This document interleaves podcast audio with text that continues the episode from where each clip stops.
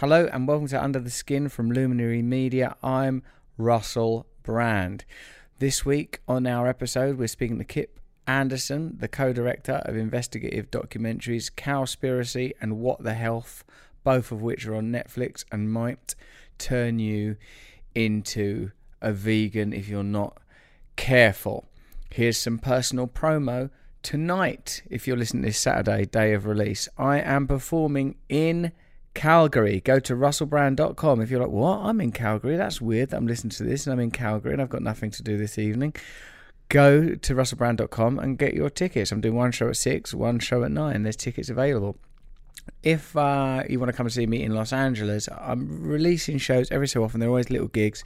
Sell out quick, so keep an eye on social media, by which I mean the uh, Rusty Rockets on Twitter, True Russell Brand on Instagram, and follow the YouTube channel for near daily videos poking their nose in and telling you how to live your life. So go to the Russell Brand YouTube channel as well. If you want mentors, that's available in the US and in Canada. And Rebirth is on Netflix. That's my personal promo dealt with. Now let's see what you had to say about Bishop Stephen Cottrell, who I spoke to last week about many, many subjects. The art of uh, the brilliant British artist Stanley Spencer, but Christianity, morality, ethics. It was an interesting chat. What did Philippa Berry say? Philippa Berry went, I loved listening to Matt Rusty Rockets, talking with Bishop at Stephen Cottrell on Under the Skin. Such a great podcast series. Just unequivocal praise there from Philippa. That's the kind of comment I like. Shielzabub too goes, I think I've know Shielzabub too. Have we had that comment from Shielzabub too? The image is like a sort of a Joker Salvador Dali. Loved the Under the Skin with Rusty Rockets and Bishop Stephen Cottrell. Simplified the idea of God and Christ so well. As some of the higher power 12 step program, it was enlightening and reassuring. Hashtag recovery posse. Thanks, Shielzabub. Lorraine Simpson says to all of us, Hi Rusty Rockets, was just listen just listen to this week's Under the Skin with Cottrell Stephen. Deeply moving and insightful conversation. Felt like a loving arm was put round the shoulders of this East Anglian not posh, a bit country. The class war rages on. Lorraine Simpson, it rages on. It was a, a fascinating conversation with a, a, lovely, informed, gentle, and kind man of God. What more do you want from life? Well, you're going to get more because it's time for Kip Andersen, the filmmaker. And uh, this is a good conversation about veganism. Challenged him outright about the naysayers and the people that said that, for example, some of the facts in the film, What the Health, were bogus. He's standing his ground as Kip Andersen, and I'm still not eating eggs. So uh, have a listen to this episode of Under Skin. Hope you enjoy it. Trying to achieve equality with the annihilation of category is not a successful that, route. Yes, that's, that, that's exactly right. We're in this era where it turns out we were never the boss. It doesn't look like an ideology. What's beneath the surface of people we admire, of the ideas that define our time, the history we are told? Welcome to Russell Brand under the Skin. Kip Andersen, thank you so much for coming on Under the Skin. I'm Thank very, you. I'm very happy to have you here. I appreciate it. Not as happy as I would have been if my digestive system was flying high on omelets. It was um, what the health is. I, I've not uh, had any. I've became vegan after what the health. Hey, I was sort of on my way in some respects, ethically and ideologically. But uh, I suppose the story that the film told about the collaboration between those agencies that provide health information on diabetes, heart disease, and cancer, the way that they're funded by meat industry, dairy industry, processed and processed meat in particular, that sort of resonated with me so deeply and so aligned with the way that I feel power operates and collaborates in order to, you know, uh, operate according to their best interest That that was it. That turned me over. So both thank you and damn you for that. Tell me what the experience of uh, how your life changed since that film. Well, have you seen Cowspiracy yet? Yeah, that was before though, wasn't it? Yeah, I mean, in a way, that's more dear to me because that, if anything, I would that came before. But the thing that people lose when they watch What the Health is they think of What the Health a lot of as, as a personal health thing. Um, and, and, the story arc goes into sure it's about personal health that's mind body and spirit and we go into, of course, the physical aspects of it. But it takes a story arc to when you're truly healthy, your family's healthy, your community's healthy, your planet's healthy, and that's where we eventually go to North Carolina. Um, and, t- and go to the places where people live by the pig farms that are getting destroyed. My dad lives in North Carolina, and so people get caught up on this personal health thing. Of course, it's you know it's the leading cause of of most illnesses, but you really have to take the look at the whole picture of following that film through the end to really get the whole picture of what true health is, and then ha- really have to watch Cowspiracy to get the whole picture of really what's happening with this industry and the collusion between not only the American Diabetes and you know uh, American Heart Association, but also the Greenpeaces and the Sierra Clubs. I mean, they're all they're all in collusion in some way more, some way less, but they're working together because uh, you know at the end of the day, a lot of it's about money and it's about funding and it's about how many how many people can I get to join my club? And people don't want to hear that if you're I mean this kind of going to the Cowspiracy environmental impacts is that wow if I, I can say no to a plastic straw, but if I'm the one doing it with my diet, I don't want to hear that. I want to, I want to, I'll give money to these guys. I don't want to, you know, give money to these guys who are telling me that I might have something to do with it and to have a real transformation, a real change where I'm actually changing something within myself. A lot of it's like, I'll give them uh, some money to stop a dam in the rainforest. I'll give some money. I'm doing my part. But when the end of the day, the biggest thing you can do is, in all respects of environment, health, is to stop eating animals, and for the, of course, the animals themselves. Hmm. What started you off? Uh, it started 11 years ago. I think, well, actually, now about 12. Uh, at the same time it all happened in Cowspiracy, I show the, uh, it's a real true story. It just happened six years later. I had to kind of recreate the beginning. I saw a video called Meet Your Meat that's not narrated by uh, Alec Baldwin of all people. And it was the first time I was eating a cheese pizza. I was a hardcore cheese addict. Mm. And I was mm. eating cheese pizza. I didn't want to watch it. And then it showed how the dairy industry separates the baby of, uh, calf from her mom. Mm.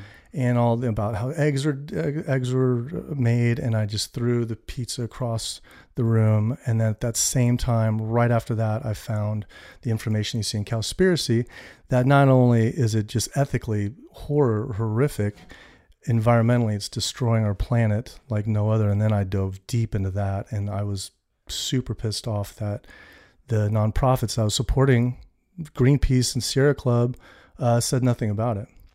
And then that kind of led and then health came later. I didn't even think i was going to be able to live. I didn't i truly didn't know you could be healthy being vegan at that time.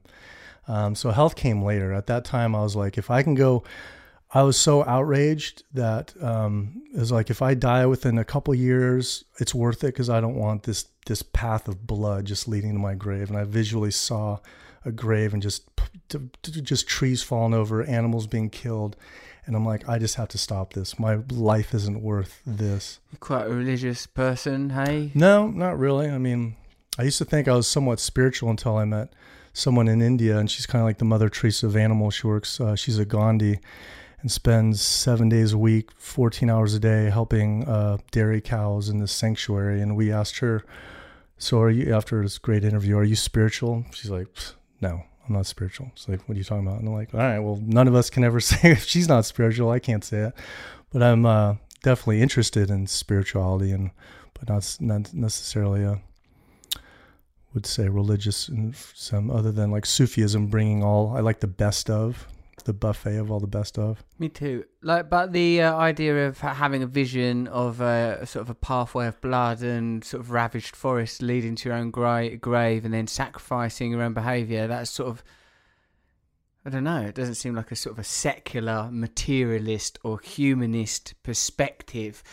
So I suppose this is sort of a, a religious worldview, devotion. Like I just mean in terms of the principles of it. I once um, was staying in Cornwall in England, and like it was near a farm, and there was terrible noise from the cattle, cows, you know, and uh, it turned out to be the day that they separated the calves from the mothers, and like I went back to look at what it was, and like it was so viscerally impactful of like the sort of sound of it. It felt sounds like you know separating children from their mothers. That's what it sort of sounded like, and then they were sort of paddocked off, and it, you know, it's all obviously completely normalised. I suppose that's what sort of part of what agriculture does uh, and is, and uh, you know, the feeling of how wrong it was. The C.S. Lewis, when writing about Christianity, talks about sort of how God is a sort of almost an abdominal response. You know, not good, like doesn't talk about God as in right. I'm just going to teach you. You know, don't be cruel to people. Be nice. Try and practice kindness.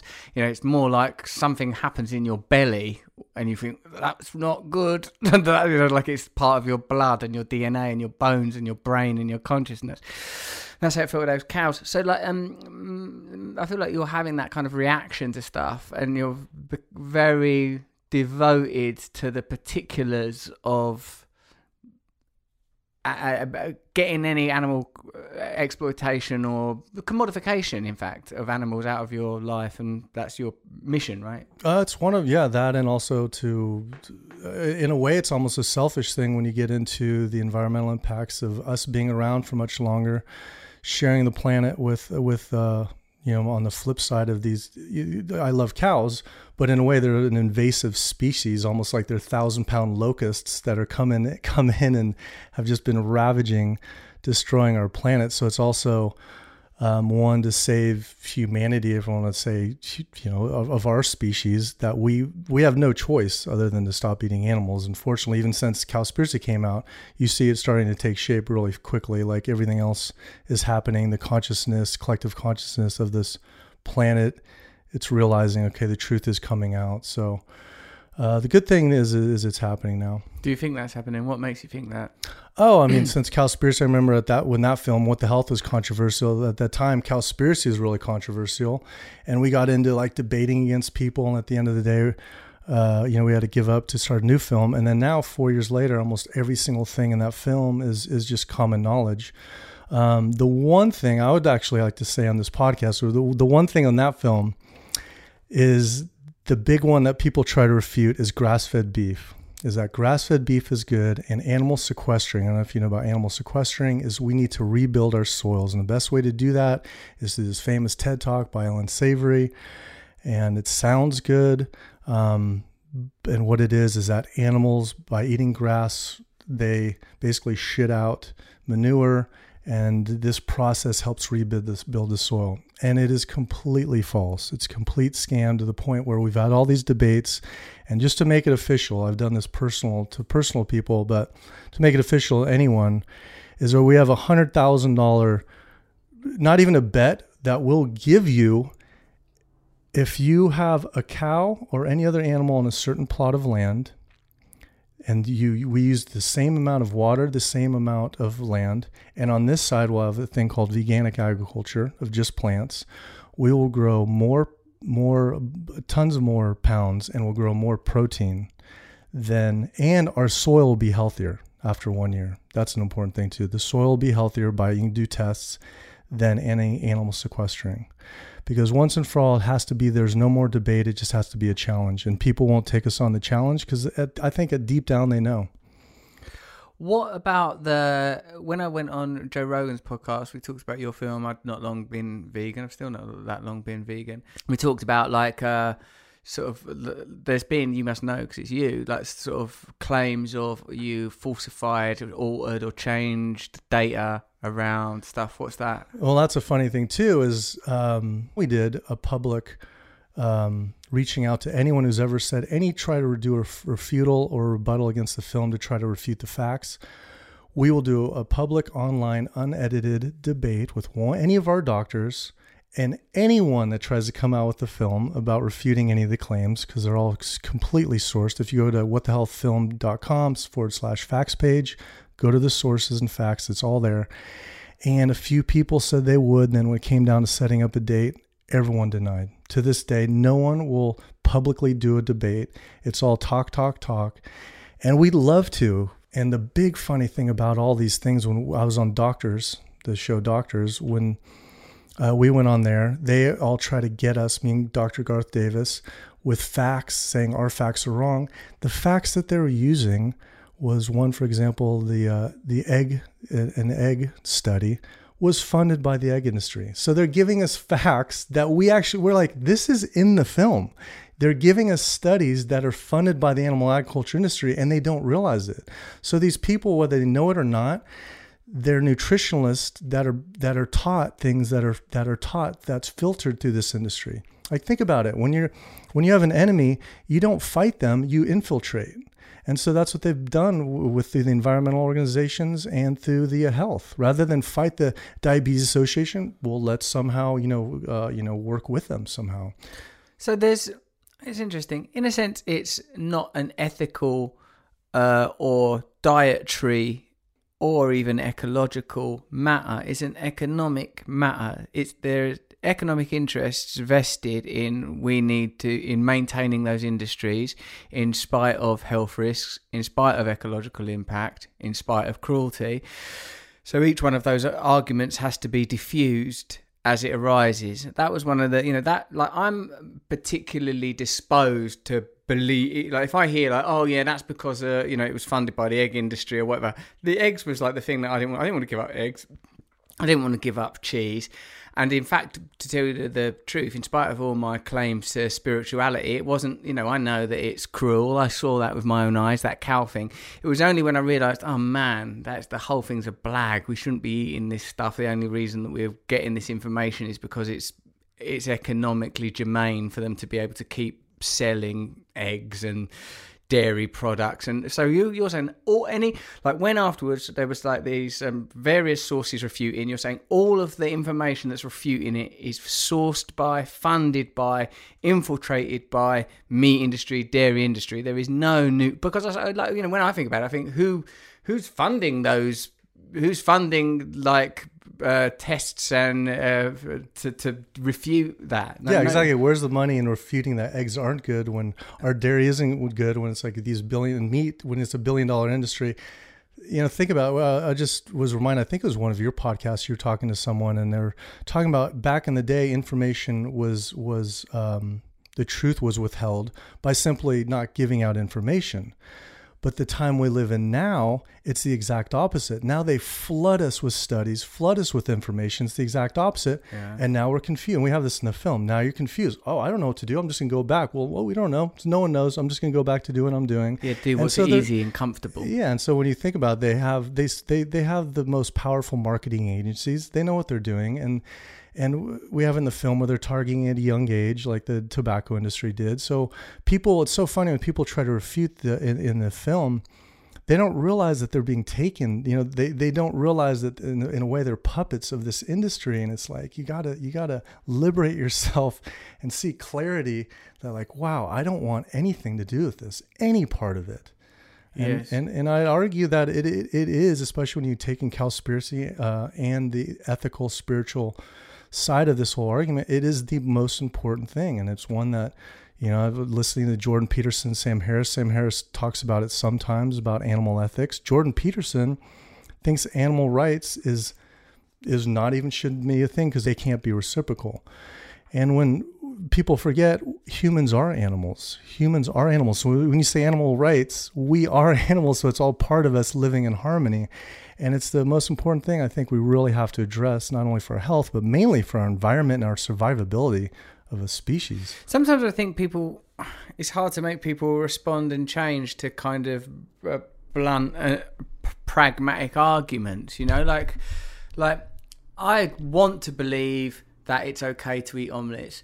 I want to believe it's okay to eat cheese. Like you know, over a slow period of trying to become vegan various times, I eventually, you know, it, it was your film. You know, like okay, right now, and, I've, and it's kind of it's sticking now. But and and once you stop eating those kind of foods, it uh, like I suppose the the appetite for it diminishes. Do you think that uh it's an like that by giving people information, by giving people education, you can you can change them, or do you think it's more like because when you talk about like we are animals, we shouldn't eat animals, it makes me think it's asking people to change their perspective on reality, like saying, look, look don't see the world as just commodities that that are there for you to consume. Don't look at human relationships as a commodity don't look at animals and the planet and the earth and the soil, everything as like, oh, this is useful. You know, it's it's odd, isn't it? Because we tend to have these conversations and debates on territory that's been circumscribed by our opponents. They've said, you know, this we're doing this for rational reasons, health reasons, whatever. Like, and in a way, when I say a spiritual argument is uh, is one worth considering. What I mean by spirituality is we learn to value invisible uh, ideas that are somehow timeless over visible material ideas that are f- grounded and tethered to the temporal. Like, you know, honor, dignity, decency, kindness, love, things that are bigger than me have to uh, be able to trump like oh, I fancy eating that. What's the point? I should just acquire as many utilities and as much power as possible. It feels to me that what you're doing is chained to a bigger idea and I'm curious because you are a yogi right you know, and you're interested in spirituality, and that's sort of where you're taking your career, or at least your storytelling career, next. So I want to see how those two things fuse, other than just the pragmatic, rational, don't eat animals. It's environmentally unsound and it's bad. Yeah, what's interesting too, I was uh, listening to Yuval and talking about AI and where that's going. And I think a big thing is is to to get a reflection of who we are as a human. You know, you have to look in the mirror, and you have to basically. It's uh, humans need our own psychologists, a psychotherapist, to talk. You know, collectively talked about. It's the a good way.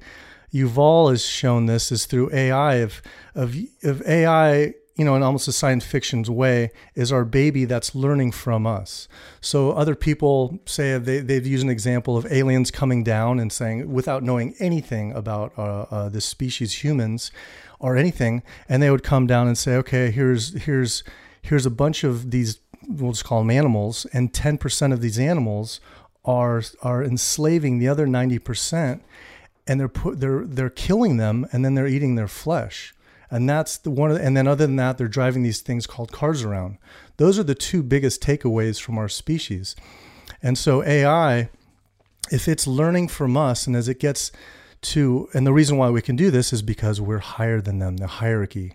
And so if AI, once AI starts developing its own uh, you know wisdom grown on its own, if you will. That's kind of happening. You see in the movie Her, where it's where it's starting build on itself of, of, of what's what's building, once it reaches the point where now it's smarter than us, but it learned their moral fabric from us, it says, okay, this species that I learned from is killing other animals because it's lower than them, and this is okay to do. So maybe, you know, again, there's like science fiction, but so is it right that now, since this species, this AI species, whatever you want to call this, uh, species can now kill us just because we cannot, literally, we cannot talk to this species that's so beyond us, it's talking beyond our verbal language. Mm. They can kill us now because we can't talk to them or we can't reciprocate in the way that they would like us to reciprocate.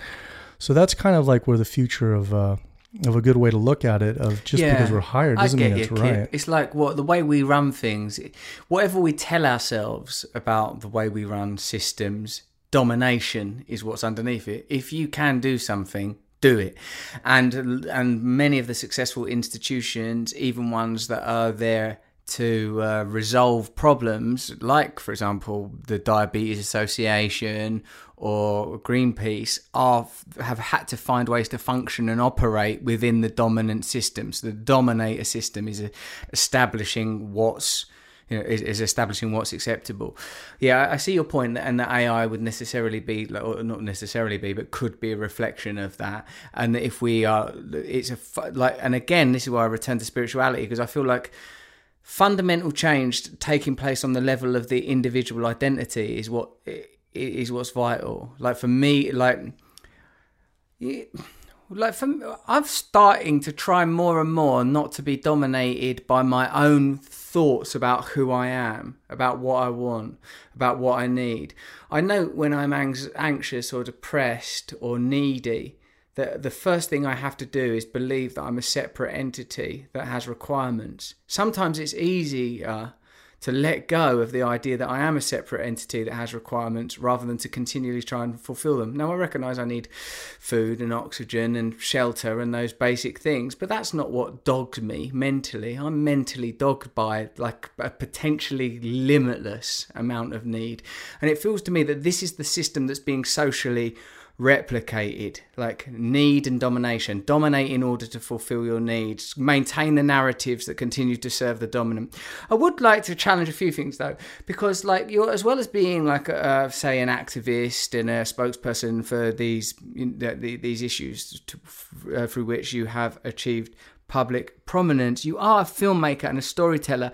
And in my experience of storytelling and in filmmaking, which is nothing like the experience that you have, there's a sort of a, a requirement that we create narratives, that we create stories, and the creation of his story is the emphasis of certain information and sometimes the exclusion of other information. Do you not find that that like even just then when you said the dominant things are we drive cars we eat animals, like other people might say no, it's like architecture or we tell stories. You know that there are so many ways of perceiving something as complex as human life, and your uh, bias, and it's not one that I disagree with. I'm just out is we got to stop regarding animals as a commodity for ecological reasons, possibly for spiritual reasons, for health reasons, for economic. You know, you've pointed out and elucidated very well. So, where do, where do you cop to, own up to, or, or are aware of your own tendency to narrativize? Well, that's a good example. Um, there's so many things that, of course, humans do. It's more of a, of a collective whole of of those examples. There's tons of things. Um, other than that, with both films, we did our best. And again, Cowspiracy, you see a better example of us looking to interview, say, the the the side that will defend it's good to eat animal product, or say for with health, eat animal products for your health, and Cowspiracy for the planet. And they they will deny. They just will not. They will not accept a, a, a request for an interview, and that's where the point where we've decided to go public, where it's unedited unedited debates where it's public, where there's no editing involved. So people say, oh, we don't know how you're going to edit it. Um, so we're looking for to really get clarity and the truth out because um, it's really just based on truth. You know, sure, I, I, I, I do this for multiple reasons, but it's we're looking for the other side. And I think that's why the films relate to a lot of people is that I'm coming from someone who I've been there. You know, I've been, I was a meat eater forever and ever and ever. And I come from that side. So I see what it's like. And it has a lot of empathy for that side. And we're looking to see another way to have this discussion with people who, who want to defend this way of uh, whether it's environment, health, or so, or, or spirituality. It's just very tough to get that other side but I, we're really looking for it.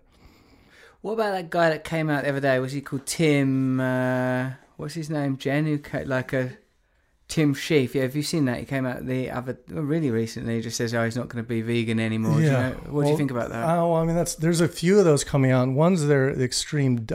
I'd say it's more they're plant based. They're in the for they're they're dieting.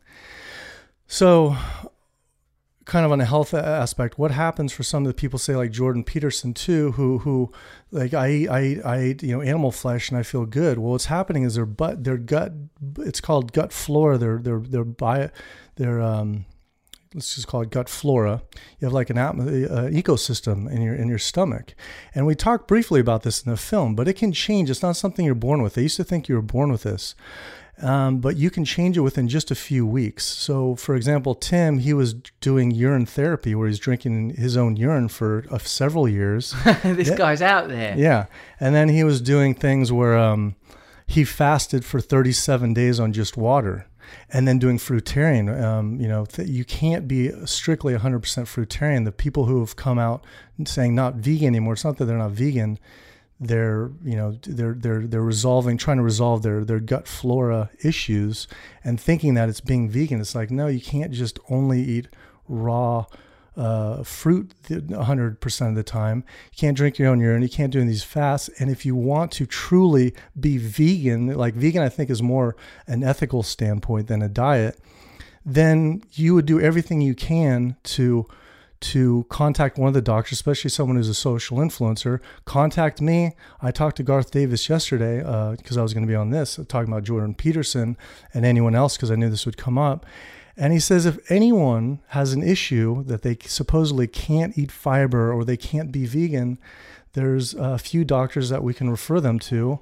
And uh, other than one in thousands of people might have some issue, all these people like a Tim and a Jordan Peterson, they absolutely, if they want to be vegan, they absolutely can. And not survive, they can absolutely thrive. So it's just something that he decided he's he's all about self and experimentation.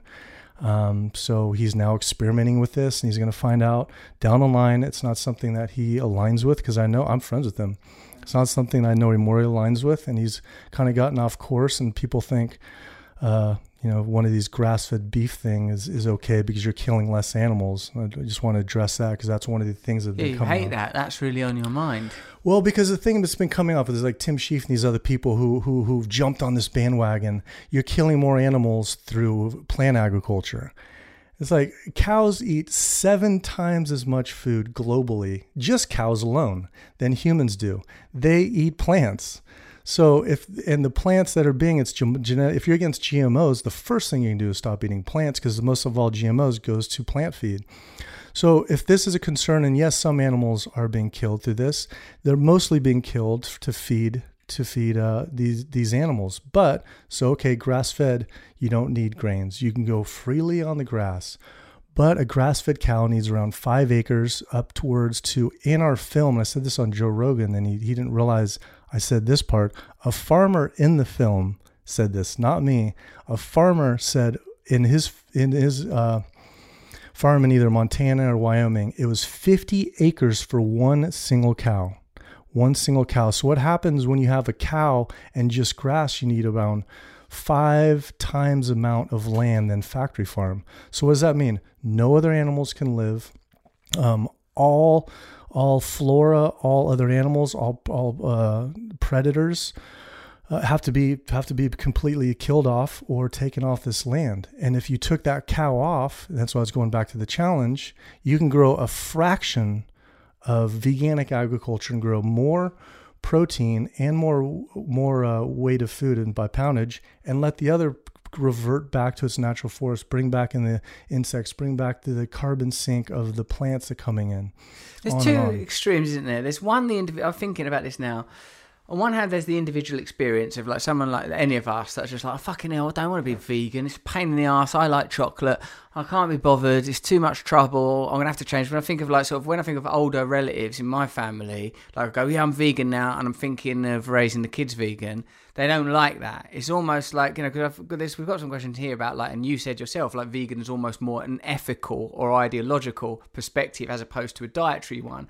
But almost not being vegan is a, an ideological perspective also, whether unconsciously or consciously. And you notice that with people's reaction to it, like, no, no, hold on a minute, what the fuck, you know? It's a great point. Melanie Joy, uh, she wrote a book called "Why We Love." What is it? Why We Love Dogs, Eat Pigs, and Wear Cows. And her the term she comes up with is everyone talks. You know, you're a vegan, and she said, "No, we're not a vegan. You're a carnist." And she came with the term carnist. And in about 20 years from now, and it is happening that fast. In 20 years from now, people it'll be you're a carnist still. Like really, we have all these plant food, like Impossible and Beyond Meat, all these foods that do everything that you can to do, and you're still eating an animal. Did so you it's see like my friend Simon. Amstell's film? Simon Amstell is a a English comedian. He and filmmaker. He made a film called uh, what's it called? Carnivore. No, it's called something more than that. It's but brutal and more brutal than that. A Anyway, comedy or uh, It's a, he imagines a, f- a- a future in 50 years' time where it's weird if you're not vegan. oh yeah, yeah, yeah, yeah, yeah. He's Yeah, a good he's a good That's guy. He's a good he's a good filmmaker and that yeah that was kind of his perspective. So yeah, people are like yeah it is a sort of a it's an in, quite a deeply entrenched belief system. But then the other extreme of it as you say is industrial. On, on the one side of it there's the, the producers of this of these products and then on the other side of it there's the people that heal us from the numerous diseases that are caused but in part you know perhaps a significant part because there's lots of like you know i'm sure that there's studies but also i remember hearing something about uh, in the second world war the occupation of france the german occupying force took all of the french uh, uh, farmers access to cattle and stuff so they just lived on vegetables and like over that four year five year occupational period cancer heart disease Yeah. diabetes all sort of dropped out and they're like oh, I think it was weird. Finland. Yeah, yeah, yeah. Really, is Yeah. it? Is that that happened? So, so like, um, you know, like, but like, how at the at the industrial level, like you know, like sort of, you know, the agricultural industry is powerful in the United States of America, but the pharmacological in or pharmaceutical industry even more powerful. Like, if you are sort of serious about that fight, that's don't you think, Kip, that ultimately what you're talking about is we need to pick apart the very fabric of the way that the United States of America and England or whatever is organized. You know, it's not like we just need to take out, you know, 'cause like you're pulling this thread and it leads to, oh, big pharma's got too much influence in the way that government policy is organised, agricultural lobby, too much influence. We need to stop that. Well, that's now we're talking about how you govern the country. So, where Yeah, we well, people that? talk about like government and things, policy made from the top top up, but I think a lot of it is like anything. It comes down to money, and it just comes from what what we do collectively will influence them. At the end of the day, these these big animal agriculture. My I come from a, a, a ranching far, uh, lineage, you know, and I, I'm empathize, you know, from uh, from Idaho. It's not that they want to raise and kill animals; it's they have to make a living. And so, as these new plant based foods and products come out, and as it goes up, the dairy industry is starting to collapse. You have uh, example dairy farm. I can't remember what it was. A dairy farm converted their dairy farm into now a nut uh, milk farm, and you have these. Um, I'm part of a nonprofit uh, uh, called Rowdy Girl Sanctuary. We do it's called the Ranchers Advocacy Program, where now they're converting their chicken coops into growing mushrooms. So, so it's almost this next stage of of of what's happening. Due not even for ethically, they're just like this isn't making money. You know, this is being subsidized or it's destroying our tax dollars. Um, what is the next? What's looking two, three steps down the line, just for me to live and my family live, uh, you know, economically and for the environment. And um, so that's kind of what I'm saying it's already happening because when you have economics involved, when you have Beyond Meat having the biggest public offering in the last what 20 years, that's when it's What like What does that mean? They uh, Beyond Meat. Have you had one of those Yeah, Beyond yeah, Meat? they're good. They went public on on um, the stock exchange a couple weeks ago, and it was the fastest rising, you know, IPO uh, initial public offering since 20 years. Wow. And that's when it's like, okay, this is on. That's when the uh, uh, Tyson Foods they they've bought interest into uh, Beyond Meat. Now they're doing their own. McDonald's is looking to do it. Uh, Burger King is now having Impossible Foods.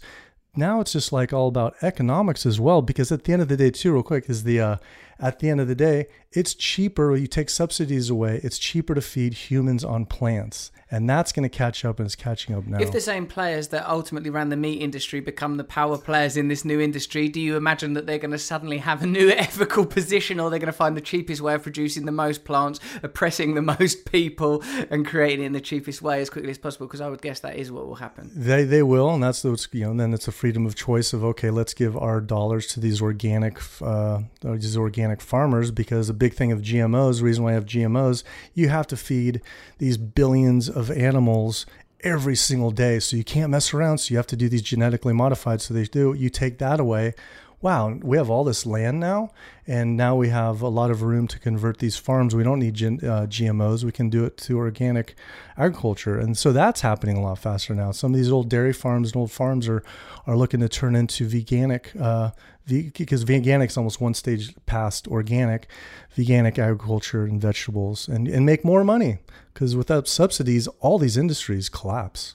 With a magic wand, do you think you'd like want to change policy so it became mandated veganism, or do you think even if you had that option, it's better through education and incremental change at the level of individual choice? Uh, it'd be nice both, against especially for the environmental impact and for tax dollars. Uh, uh, my, my friend, who I'm actually working on one of the films with, he just told me in the UK.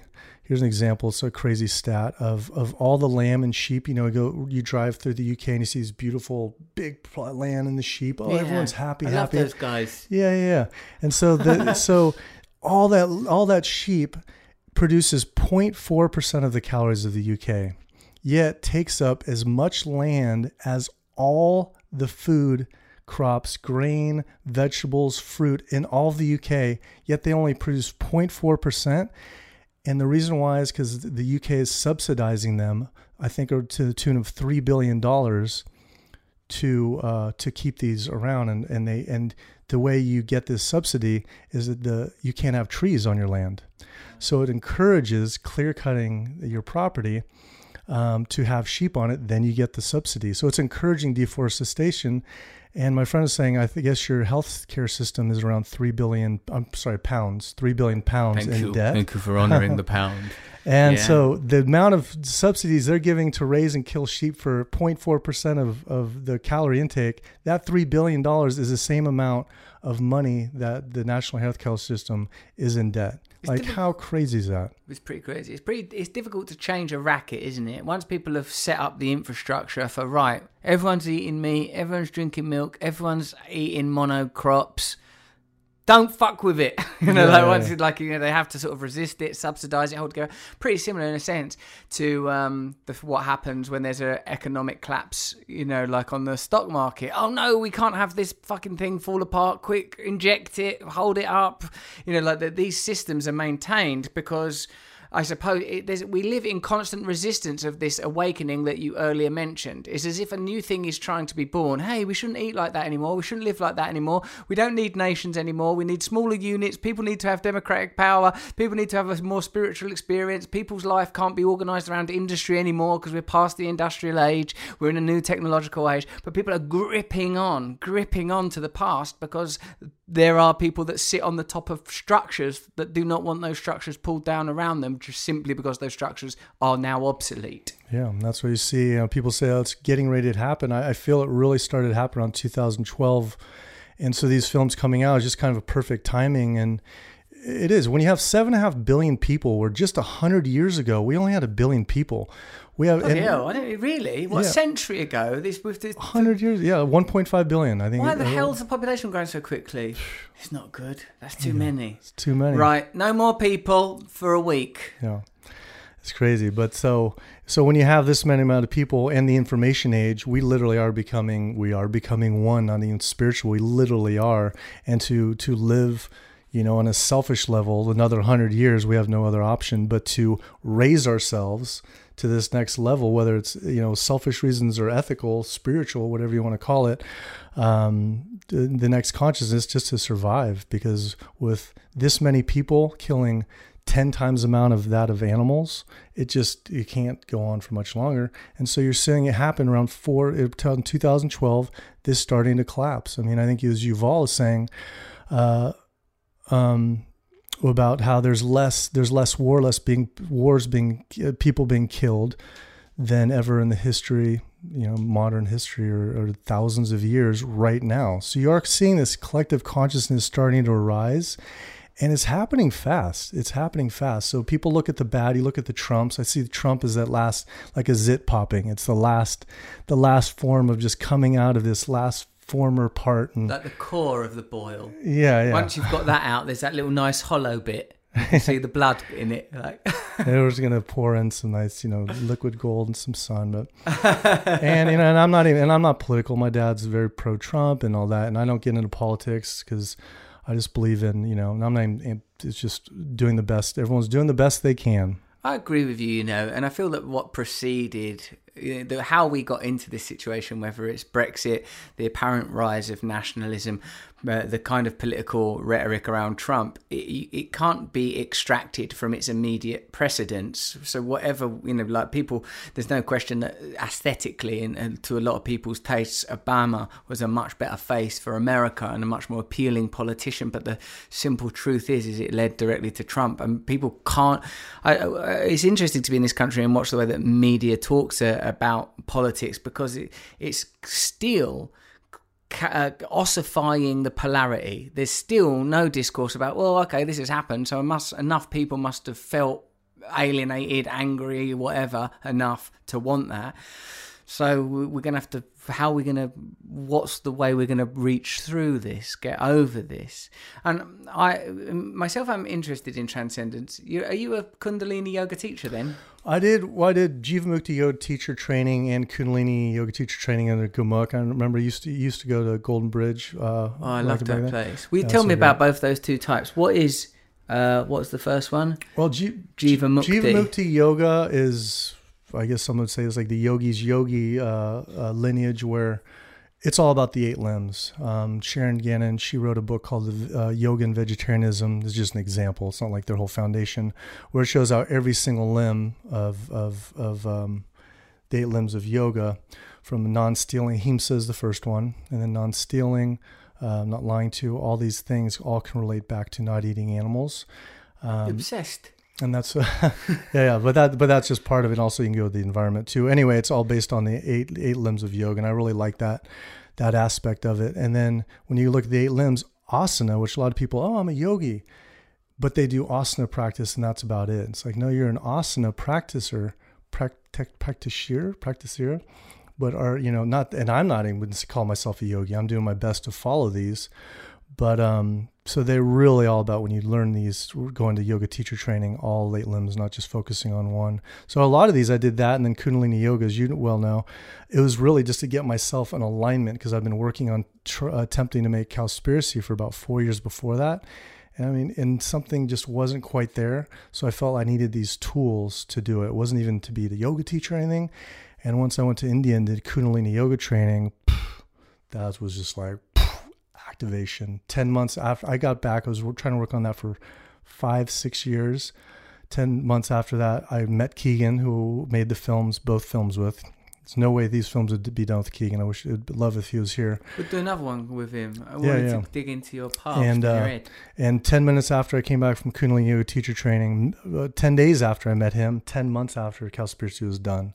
I mean, that's how powerful Kundalini Yoga is. So it's a little shout out to do? Kundalini. what, what I do at Kundalini Yoga? Yeah, what well, did you do we- that, that period of time that was so transformational that turned you into some turns like it sounds like you're procrastinating and unbi- unable to get something done to a, a man that was able to create these Yeah, I mean, part what, of it is, is did you do? teacher trains 23, 20. I mean, if you just do Kundalini, I just did, uh, s- uh, I s- I was asking if you were going to go to it. Um, it was called Satnam Fest. If you just do Kundalini Oh, yeah. yoga for three days in a row, twice a day, you're going to be just, you're going to be activated. It's like one of the only yogas where they say you can literally transform almost your DNA structure of, of, of realigning your alignment to manifesting rather than in traditional yoga, it's Om. Om, it's the sound of the universe, what it is. Ong is the creation of the universe. So, so in Kundalini Yoga, it's Ong. And so something about that, it's all about these these exercises, mixing Kriya with chanting. And you can specifically, like surgically say, I want this for this, and I'm going to do this for 40 days. And I'm going to start raising my Kundalini. So a lot of us operate, especially if eating meat and dairy, it's another topic. You're operating around your first and second chakras. It's your, when you're when eating blood and flesh, you're you're you, that's that's survival. You know, it's that same, you know, the the the the black tantric of, of pornography and sex. It's that first. It can be good too, uh, for with with not that, but I mean the, these these survival instincts. But when you do on a day to day basis, you're operating this level when of, of of down here. When you're doing Kundalini yoga, you start rising up and then just being more of a you know balanced person. I think that's what happened to me after 23 days waking up at 3.30 in the morning jumping in the ganga river 12 hours later studying and doing kundalini yoga for 23 straight days like What sort of ones were you doing? You were doing like sort of you're doing like a, a lot of uh, breath of fire, a lot of seated postures, yeah and then doing long meditations and chants and stuff. Were you? yeah like the best one a great one that's easy to do anyone can do is the one where you you go like this sit on your knees and it's called the satnam kriya and that's one you can easily do for 40 days you can do it for only 11 minutes a day and after 40 days i swear you're uh, you're you're you will definitely feel feel it. And It's you the do one this where you put your hands above your head, huh? you'll sit As if you're firing an imaginary gun with your two index fingers joined. and then sut coming through your like the second chakra coming up and visualize it coming out through your third eye. And what's this doing is sat nam is truth is my identity truth nam bowing down to the truth of whatever that truth is. And so essentially you're raising up this kundalini that's been dormant and you're just more balanced throughout your chakras and it sounds kind of you know hokey but it really works and that's the thing i didn't really believe in this stuff until you do and you're like wow this is really true and one of the, the highlights of the 30 day training we did this for 62 minutes Whoa! um, so without without once do, uh, letting your arms down what did you feel like? I mean, that's the thing too. It helps so much is that when you're when you're doing these exercises, it's you have to go in neutral, and being able to put your your mind into neutral is such a powerful thing. Like if you're you know, flying to the UK or doing anything, and you have that ability to put it in neutral. When you put in neutral, you can kind of tap into these other sources where it's coming in. So it just kind of that's what it is. You can't think about doing this for 62 minutes. So Yeah. eventually, it's just and you can't do it right away. It's something we built up to, but something about it helped me. At the beginning, you might just be going, "Oh, my hands are up in the air. I hate this. Oh, yeah. It's boring. I don't like going Satnam, Satnam, Satnam. yeah, yeah. I hate doing this. I hate it. It's boring." And then eventually, you think, "Oh, I'm just gonna have to stop thinking." Or one of the things I notice is, I just think, "Oh, in this moment, sat." In this moment, numb. In this moment, sat. In this moment, no. Instead of narrativizing and recalling and building, I've been doing this for bloody ages now. Just continually be in the moment. Uh, sometimes with running, I used to think, well, can you do one more footstep? Well, what about one more Yeah, yeah, footstep? well, playing what about one more? Yeah. you know, like it's never really actually now. Most of the time, I want to stop doing whatever the hell it is I'm doing. Like, say I'm at work, I think, oh fuck this, man. When's this to be over? This shit, and then like I go home, I'm not doing anything better anyway. I don't know, sort of think, just be where you are, be where you are. So that Kundalini, it sort of you feel like it gave you access to resources that were within you, but you were not previously accessing. I mean, if I had to sum up in word words, being in alignment, being in alignment with, I had, I had a pretty specific purpose of wanting to specific, specifically at that time make that film. So it was just kind of like, dut, dut, dut, dut, dut. it was in alignment with, you know, whatever that is in alignment with. That made everything much easier tapping into. I met him seven days after. You know, some of it's beyond things that we can even describe how it happens, but I feel, yeah, tapping into something. I was in alignment of where I was at the right time, uh, and it just making it happen. So you, what's your mission now? Continue make films, or are you thinking about establishing a community somewhere? Um, well, make a few more films and maybe uh, working on a few more films. Can't really talk about too much right now. And then other than that, Well, because they're top secret. top secret. Can you tell us who you're making them for? What what platform? I literally can't even say who I'm making for. Yeah, so that's how secret it is. Is it Bin Laden? no, no. But then after that, honestly, it's gonna be uh, it's gonna be uh, relaxing, and I don't know. I've been, it's been pretty intense few years. Uh, like I've, you know, I've, um, I haven't been on. Not that I do much social media or anything, but with with these films coming out and other things working on, I haven't really said this publicly, but I'll say it right now just because I feel, whatever reason I felt it would be good. It's uh, you know, when you're talking about these industries, they're very powerful, and people always ask me, like, "You ever scared?" and this and that. And like, yeah, you're scared. And Cowspiracy, we kind of go into that. It's a true story of us putting down the cameras, because a couple of people we talk to, it's like, you know, this is an industry, and and, and what the health. Not only talking about animal agriculture industry, an industry that's killing, you know, 70 billion animals, the 10 times the amount of humans on the planet every single year, but it's a pharmaceutical industry and the government, these things. And so it is a little bit nerve wracking. And all we're doing is presenting the truth. I'm not even against anyone. I'm not, again, my family comes from this lineage. I'm very empathetic. And so I just want to get this, this truth out in the best way way. But, um, you know, after making that film, it was, was, came back when What the Health premiered in New York and LA, it came back and my home was completely ransacked. And that's where it's like, it, Was you it? know, you're ransacked right out of a movie, right out of a movie. Like, and everything was all over the place. And the only thing that was still there was anything of value. So I was doing some virtual reality stuff with Keegan, and they put anything of value and purposely placed it so I could see it. Everything else was just it's like we're not here for anything of value, and they That's just a took good mind fuck. yeah, and they just took two uh, two computers, and so that's another reason. It's like uh, Anything. I think after this, like chill a little there. bit, you know, it's like relax.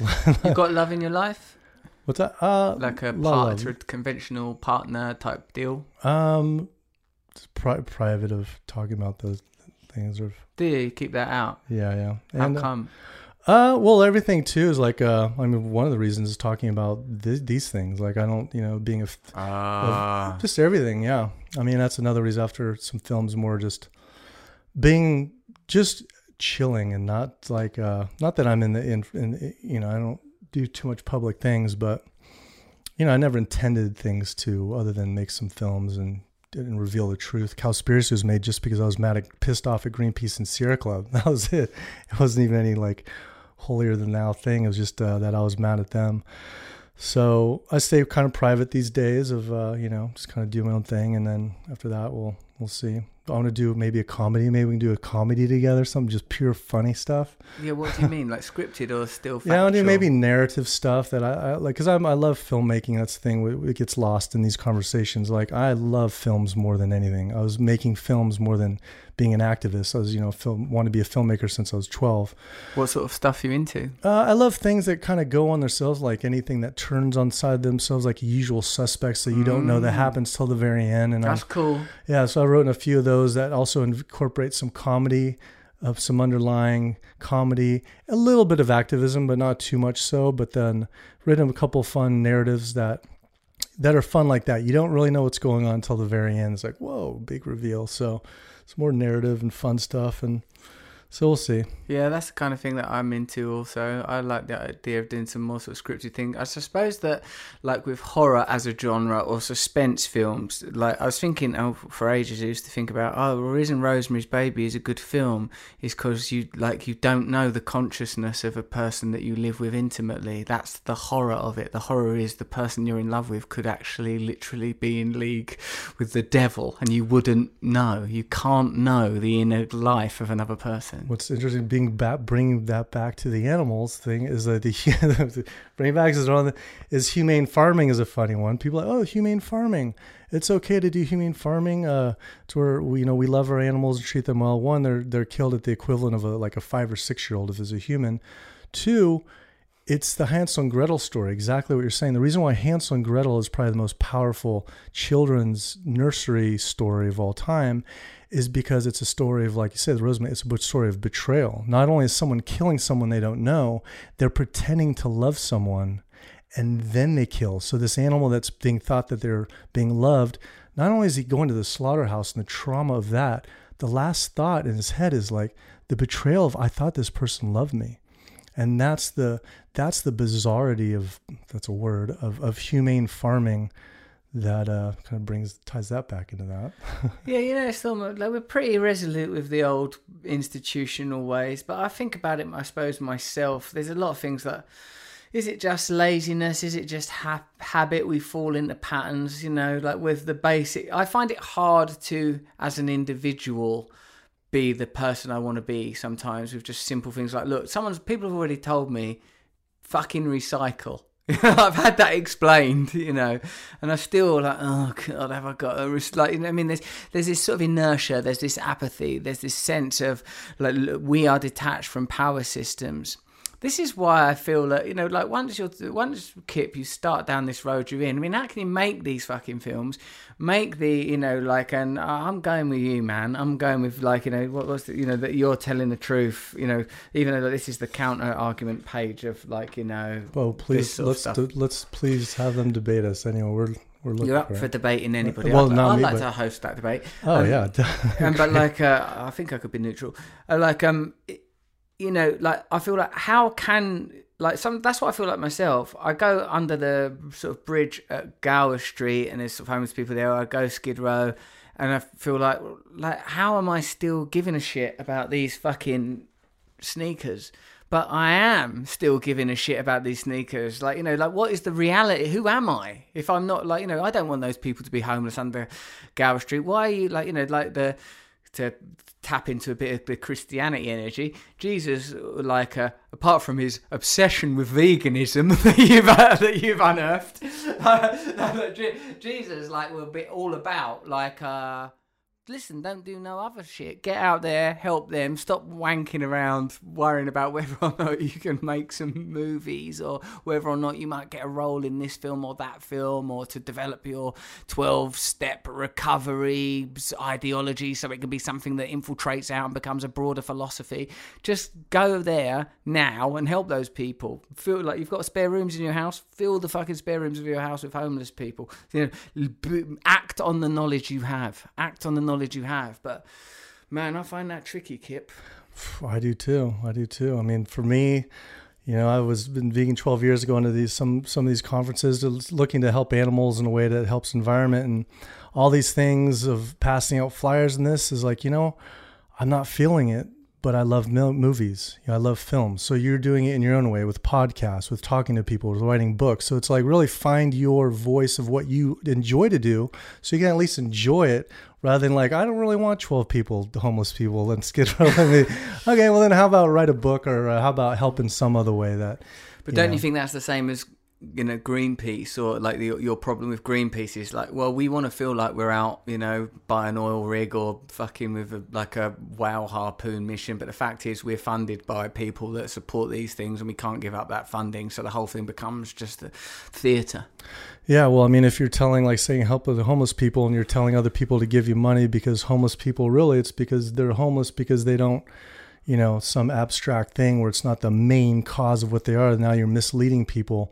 So, so for example, Greenpeace, you go, or, or let's say Sierra Club or one of these other ones, you go on the website to see there are people, they're the ones who are supposed to be telling us what is the main thing that's happening to our planet and what can we do. And when they divert us to that, to say not do plastic straws or go against this dam. It's like going to a house and they're they're they're showing you around this this house and saying, okay, this window's cracked and here's a low, leaky faucet and you know look at this, give me money for this needs to be fixed, this doorknob. And it's like there's a bonfire in the middle of the house. that why aren't you talking about this one? And the diversion of attention and money, I feel in a way, is almost more detrimental. And they do incredible good stuff. I'm not saying that, but in the big picture, that's how urgent this topic is. I feel when you divert the you know these the these these the money and the the social influence and the people to these other side things and not target that's dangerous that's dangerous and why is that happening again? Uh, because it's happening because it's a win campaign. Like in we go over that. They think this is a win campaign. If we say, give us money to stop this dam, and we're going to stop this dam because, okay, dam in the Amazon? Okay, yeah, I'll give you money for this. But it's like, our, our, our no to plastic straws? Okay, no to plastic straws. But it's do not eat meat and dairy uh, and not fish because this is the number one. Whoa, now you're talking about something I do every day that's something that's a real thing. I, it's not me giving you twenty dollars once a month. That's an actual transfer, the change within me that I have to do, and most people don't want to hear it. So they they have to do these things called win campaigns, and they do studies on what to win. I suppose they would say that's their job, isn't it? They'd say, look, well, this is you know we're just doing what Greenpeace do. You know, that's yeah. our that's our gig, and uh, you know I, I'm very curious at the end of the thing just to see like the how frustrated that dude was. How did you get clearance to use that uh, guy at the, the end of uh, what the health? The diabetes. Uh huh. I mean, he signed a release, and right. I mean, we, we we go into these interviews really thinking that he's going to talk about diet. it's not like we went and we're going to ask him about diet, and he's going to go up and walk away. We thought he would talk about it and help. You think he would go like, just well, like you know, you, you, have, you have some good points. There is a correlation between a plant-based diet. It's actually one of the best studies that have, have done. Is a plant whole foods plant-based diet, low oil, low sugar is can reverse diabetes. That's a good point. And we're just finding out about this. I'll look into it. Um, you know, made a good point. Why do you think it did fuck him up so much? Because of the funding? I don't know. I mean, we really were shocked. That was at the very beginning of the film. All I know is when he stepped up and walked away, we're like, "You just made the trailer, though. Thank you." Uh-huh. like, don't you know? Like, one on one is to not do that. But I don't know. We, we, you know, it's I don't know really what it was. I don't think maybe whether he's getting he was getting paid or not, or I I, I really don't know. It's kind of weird. A lot of it's it's interesting too with this whole. It's not like it's always about money. It's about when you're talking to an environmentalist on the street or they're going to these protests and they're saying, I mean, there is it's not that they're getting money from it it's that they're it's a personal attachment that you're saying okay i'm doing something wrong. And not only that but it's a cultural thing it's a society thing. I was taught to eat mean dairy and animals from my parents. Now are you saying my parents are wrong the way they were, they taught me? You're saying my family upbringing was wrong because if this was wrong then that they raised me wrong you know? So it's what a little deeper wrong? than I suppose they should have been doing the blowjobs. Well, like what else? It's, it's a deep, uh, it's a little more deep than just quitting sugar. Like sugar, that's an easy one to say no to. But if you think of how like food is ritualized, you know, sort of in pagan societies, totemic societies, that there's that. What about though when you think back to this country prior to European colonization, the native people of this country that would eat the buffalo, worship the buffalo, follow the buffalo around? Would you be going, wait? Stop it. no, no. People ask us that about the indigenous, you know, these indigenous and tribes in the rainforest Amazon. It's like I don't think they have Netflix, like, and that is absolutely not who we're saying. They're living maybe in harmony with them. And these people, a thousand years ago, we actually just recently interviewed indi- uh, one of the uh, leading indigenous activists in the U.S. Uh, his name is John Nash, incredible person. Um, we asked him that question, and he said, you know, in the time we live in, it's not an argument. Back then, even say, you know, 200 years ago, 100 years ago, we had 1.5 billion people. Maybe, maybe grass-fed beef even would do that, regardless of any. You honor the cow.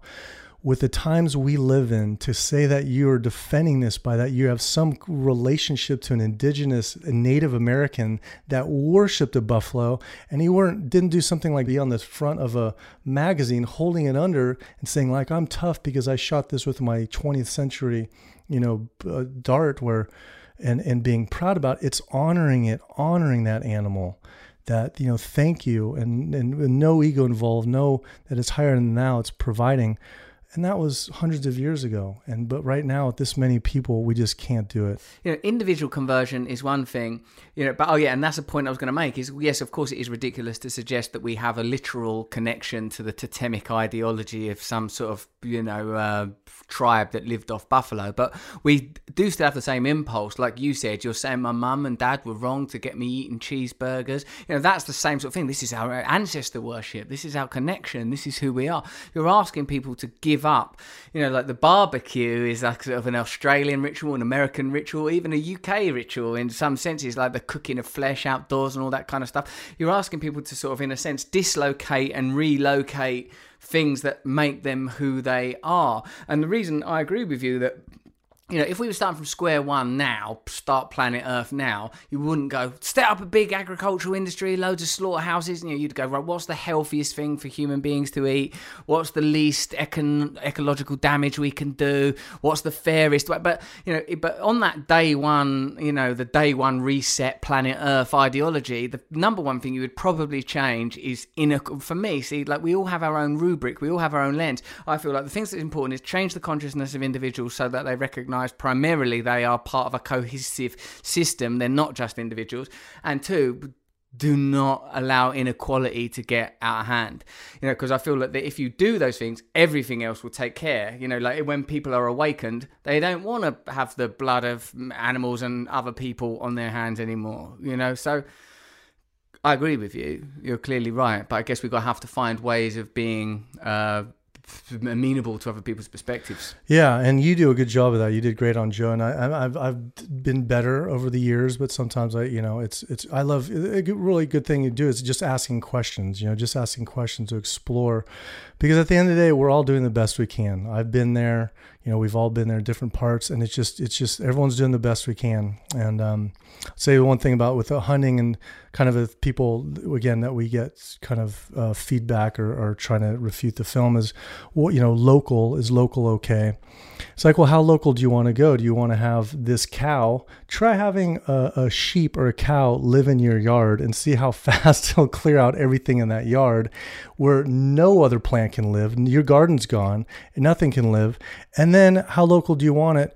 Do you want it local enough where you know the person, the, the animal's name? Do you want it local enough where you are the one doing the killing?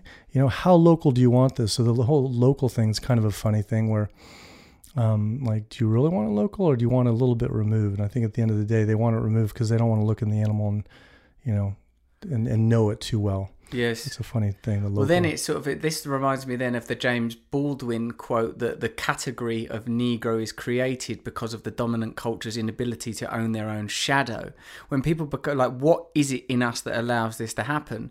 Where we are now technologically, where we, you know, like you know, the culture needed an oppressed class, an oppressed class that could be condemned as over sexualized, more like an animal, lazy, all of the things that are composite within any individual, all cast out onto the uh, onto the subjugated class. With something like. Uh, this it's almost like right we live in this sort of potential technological utopia but there seems to be certain things that are, if not hardwired into human beings, are mm, g- g- g- what do I want to say, integrated into the way we are. I wonder if we could, as best as possible, replicate the conditions that human beings are designed to live in. Small groups. We eat these things at this time of year. We are connected to our environment. We are connected to one another. You know, it seems like that the key issue is unconsciousness. Unconsciousness as in unawareness, unconsciousness as in unawakeness. We're not aware of what's going on. I go unconscious several times a day. Do you know what I mean? Like uh, if I am uncomfortable in my environment, like even my own house with my own family, I sort of I sort of find myself shut down, switch off, stare at phone. I'm suddenly no longer present. I can't bear to be in that present and awakened state. These are the times where I'm likely to eat dumb food, do dumb stuff. You know, and I think we have a whole culture of people that are continually invited to enter into that state of unawareness and unconsciousness. Yeah, for sure. I mean, we're all doing the. I guess that's what I was saying. Doing the best I can. By no means, uh, you know, I. I've got a lot of work to do. I mean, I'm just Yeah. starting. I make films and do try to reveal the truth. Interview, uh, talk to some good people, just like you do, and just to make myself better. To live, like you say, in harm. it- It's best to be with other. Uh, other people and the rest of the planet. I mean, that's all we can do, really. You're going to have people that argue with you in your films. It's hard to get people that argue with you, isn't it? Not like I mean, I know you you, you confront people, but say like I always want to talk to people that I don't agree with, but it's, people say, "Oh, don't get them on." You're giving them a platform. Yeah, yeah, yeah. Like, I want to talk to them. and I feel it's good too because it you, you might you know you might find something out where they do have a valid point. Um, but again, that's kind of was putting out this these public debates. It's you see these. Here's a YouTube video and here's a YouTube video. Just once and for all, can we just settle this through?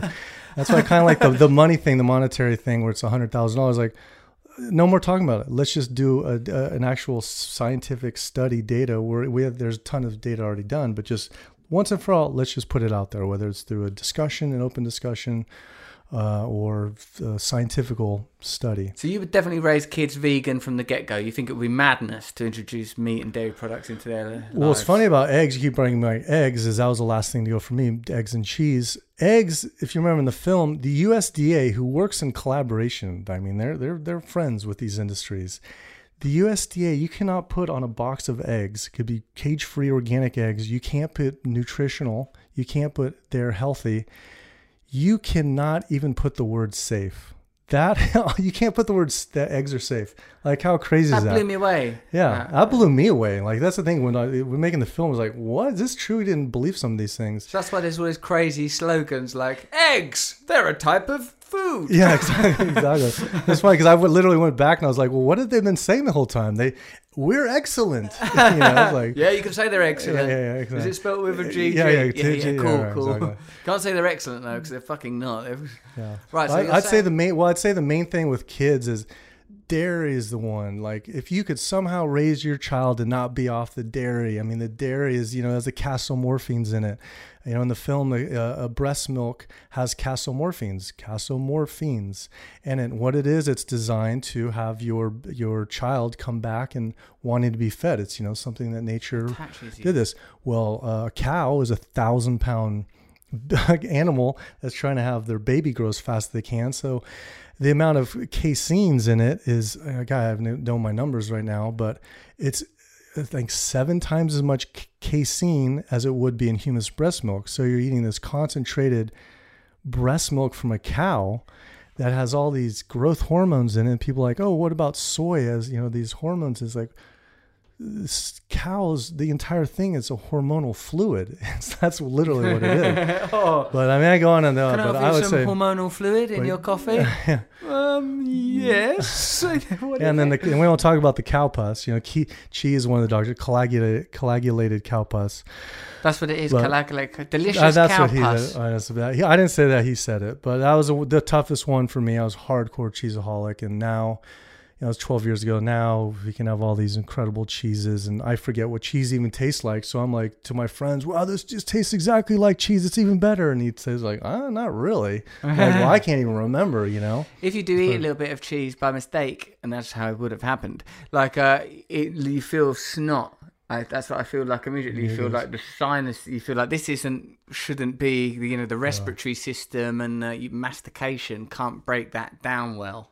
No, no, exactly. You would never be in any indigenous. and you have condition- diarrhea. I had, uh, you know, most of us, even, uh, you know, fully Northern European white lineage, are lactose intolerant. So, right uh, a year ago when I went to India, I thought it was little tofu cubes, and it turned out to be little things of paneer. That little amount, you know, there's probably about twelve of them. I was had diarrhea for you know five days on that little amount. Like that is how much our body does not agree with dairy, and you know, may so you know it's kind of scary. Dairy, dairy. There's a there's a little video called someone did I can't remember name. Dairy is scary, and that kind of sums up on YouTube. It's a good one. My mate Simon's film was Carnage. Just remembered Yeah, it. that was a good one. Just that. All right, hey, nice one. We did really well in this hot, hot little room, didn't we? Yeah, yeah, Kept our energy quite manageable. You're very good at managing your energy anyway. I thought you're very good at not getting uh, antagonised. It seems to me, anyway. Uh, do my best. Hmm. Nice No, one. Well, it's, it's lovely to meet you. Thank you for explaining all of that. It was it's really good. I hope we get a Yeah, chance to please- talk more. Thank you so much. Really Nice appreciate one. it. Cheers, Kip. Cheers.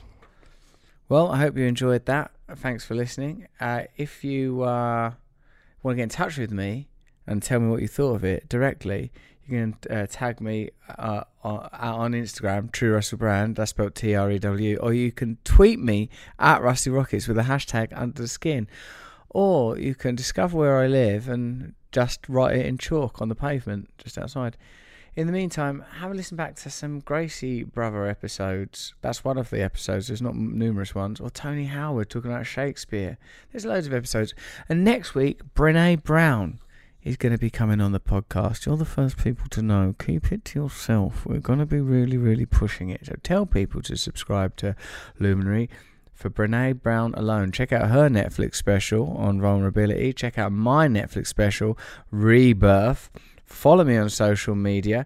Keep looking at russellbrand.com and my social media platforms if you want to know how to see me live. Remember, I'm in Calgary tonight. If you want to come, go to russellbrand.com and see me raising money for a, uh, re- a recovery centre, I believe is what's happening. I mean, I just go there and do my level best.